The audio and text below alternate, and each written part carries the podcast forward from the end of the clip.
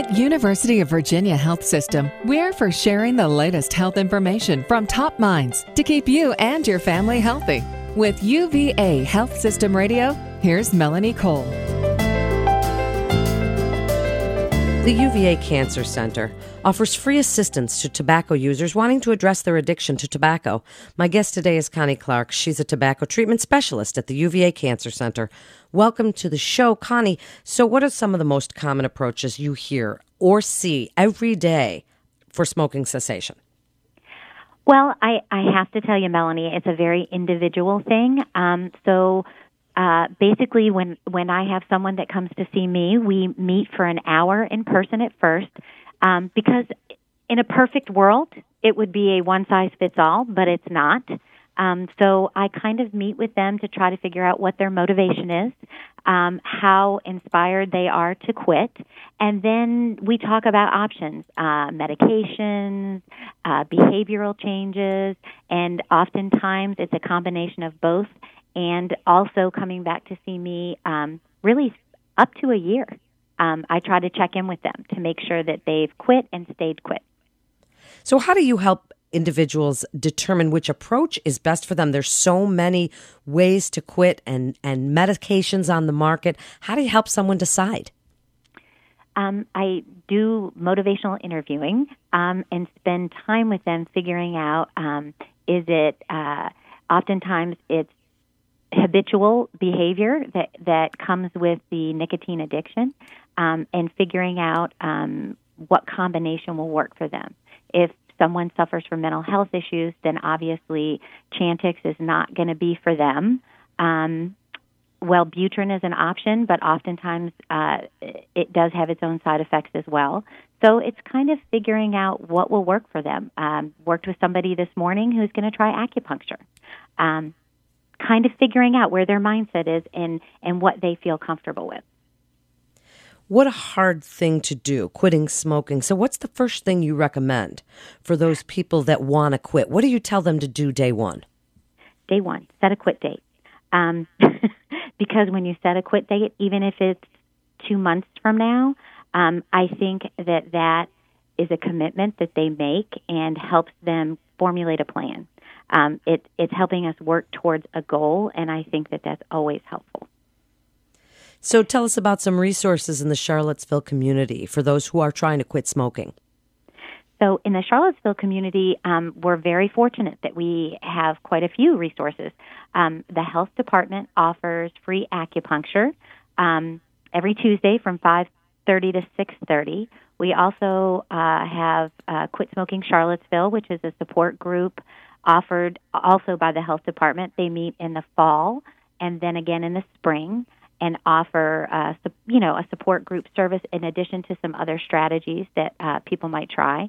Um, there's uh, Quit Now Virginia, which is a, a helpline that they can call and offers free counseling uh, to people who want to quit, and they will follow up with them as well. So those are a few of the, the resources that we have. Connie, how long does it take for somebody to get over that nicotine dependence? The nicotine dependence uh, and the withdrawal symptoms usually last about three weeks. Um, so if they can get through those three weeks of crankiness, lack of sleep, headaches, that kind of thing, um, it, it's really good. I also tell them when I meet with them that the craving for nicotine when you're trying to quit, if you can push through that five to seven minutes, um, and get through that craving, then you're good to go for a while. Will the craving come back? Absolutely. But if you tell yourself five to seven minutes, I can do anything for five to seven minutes, then you're good to go for a while longer. So then there's the behavioral aspect. That's really one of the more difficult as well, because people have their their routines. They either go outside or they need something to do with their hands. What do you tell them about that behavioral aspect? Um, well, that's another a, a challenge that I have to personalize for each of the patients that I work with. Um, and, and that's part of that hour I spend with them trying to figure out, is it, you know, uh, the coffee in the morning that's a trigger for you? Is it stress? Is it um, after every meal you're used to having something in your, your hands?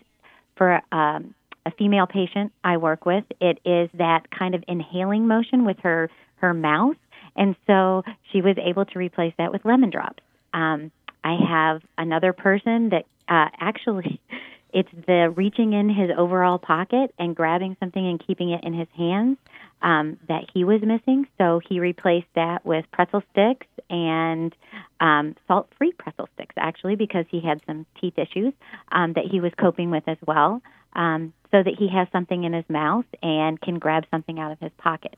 Uh, Pringle sticks works for some people. I have some people with the coffee in the morning that are using the Pepperidge Farm pirouette um, as something in their hand and something to replace that. I have to have something with my coffee feeling. Um, sometimes it can be as simple as changing the behavior as if you smoke inside, go outside. If you're an outside smoker and that's where you have your cigarette and coffee, then do it inside. Changing the habit and creating a new one. So if they've planned how to deal with those urges to smoke and those behavioral issues, then how long does it take somebody, you said three weeks for those cravings, behavior as well? Is it generally like a three-week kind of time that they have to put up with? Uh, it can be longer. And I and I should have said from, from the get-go, oftentimes people will try to quit four to five times before it sticks. Um, you know, when you think of nicotine, people think of it as being so uh, acceptable socially, but the two most addictive drugs are heroin and crack. Nicotine is number two. Um, so it's very difficult to quit. And I, I tell people I work with all the time, you know, is is it going to be in three weeks that you're going to feel great and not want it? Probably not. I mean, it takes a long time to change the behavior, to change habits. Um, I was speaking with a patient this morning about, uh, I, I learned recently about something called a mini quit um, that he's going to try, which is to try to to dwindle down the ten cigarettes he smokes, but also implementing those behavioral things now so that when he gets to his quit date, those are already in place.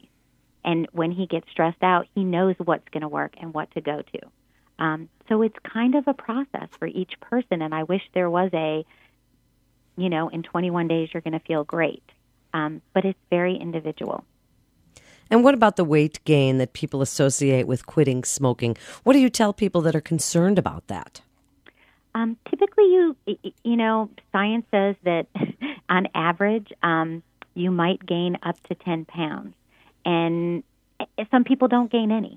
I think it's kind of a matter of uh, what putting in place, if that's something that they're concerned about, making sure that they don't go to food, or if they do, it's something that won't cause weight gain.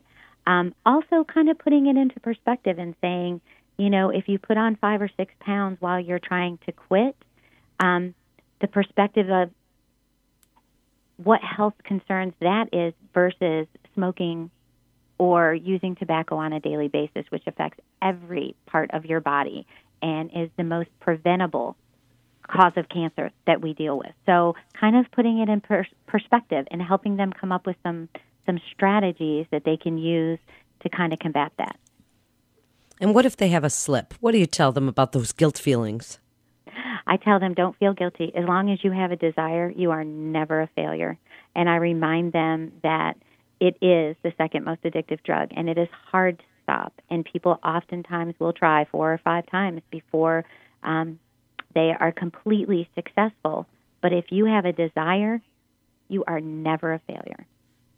And are there some systems like e-cigarettes or any of those kinds of things that you like or approve of? Do you like the patch? Do you you mentioned Chantix and Wellbutrin. So just for a minute here, speak about some of the ways to quit and the ones that you like and the ones that you don't. Um, so e-cigarettes, I, I just will say this. I know that when they came out a few years ago, um, they were marketed as uh, a method to help people quit. What we know is that e-cigarettes actually have more nicotine in them than regular cigarettes. And the F D A just is getting involved, as you know, in August. Um, but there is kind of that two-year span where where they can, people who are who are selling e-cigarettes have the opportunity to show them what's in them before they kind of make a final decision. But I absolutely do not support that as a way to quit because they actually have more nicotine and they weren't regulated. So it was really a big problem. Um, as far as some of the other things, there's the patch, the gums, lozenges, nasal spray, inhalers. And again, I would say it's very individual. Um, I have people that that the gum won't work for because they have dental issues um, that have been caused by either dipping or smoking. So that that isn't a possibility for them. Um, patches work. I'm I'm a huge proponent of patches if they're used correctly. Um, the idea isn't to put on two patches and still continue to smoke a, a pack of cigarettes. So with everything, they have to be used um, the way that they were designed. Um, the inhaler and the nasal spray, It can it can work for some people if they're open to that idea. It's really about figuring out um, what each person is going to be okay with. And some people come to me very adamant about, I don't want any medication. I want to be able to do this um, on my own. Okay, I respect that. And then there's other people who are very open to that. So it's really about doing that um, motivational interviewing and figuring out where they're at and what they would be okay with. And how is U V A Health System helping patients quit smoking? Well, here at the Cancer Center, um, they have me now as a full-time person who works with all cancer patients um, who have who are dealing with cancer and also um, have tobacco issues. They can be referred to me. Um, I can meet with them as many times as they want, either in person or by phone, follow up with them for as long as they are open to me following up with them. Um, they also have the early detection C T, um, low-dose C T scans that they do here, a program um, that Melissa Stanley, who's a nurse practitioner here, uh, is helping to work with people who smoke to do some early detection so that it doesn't get to the point where it, it has caused any kind of cancer.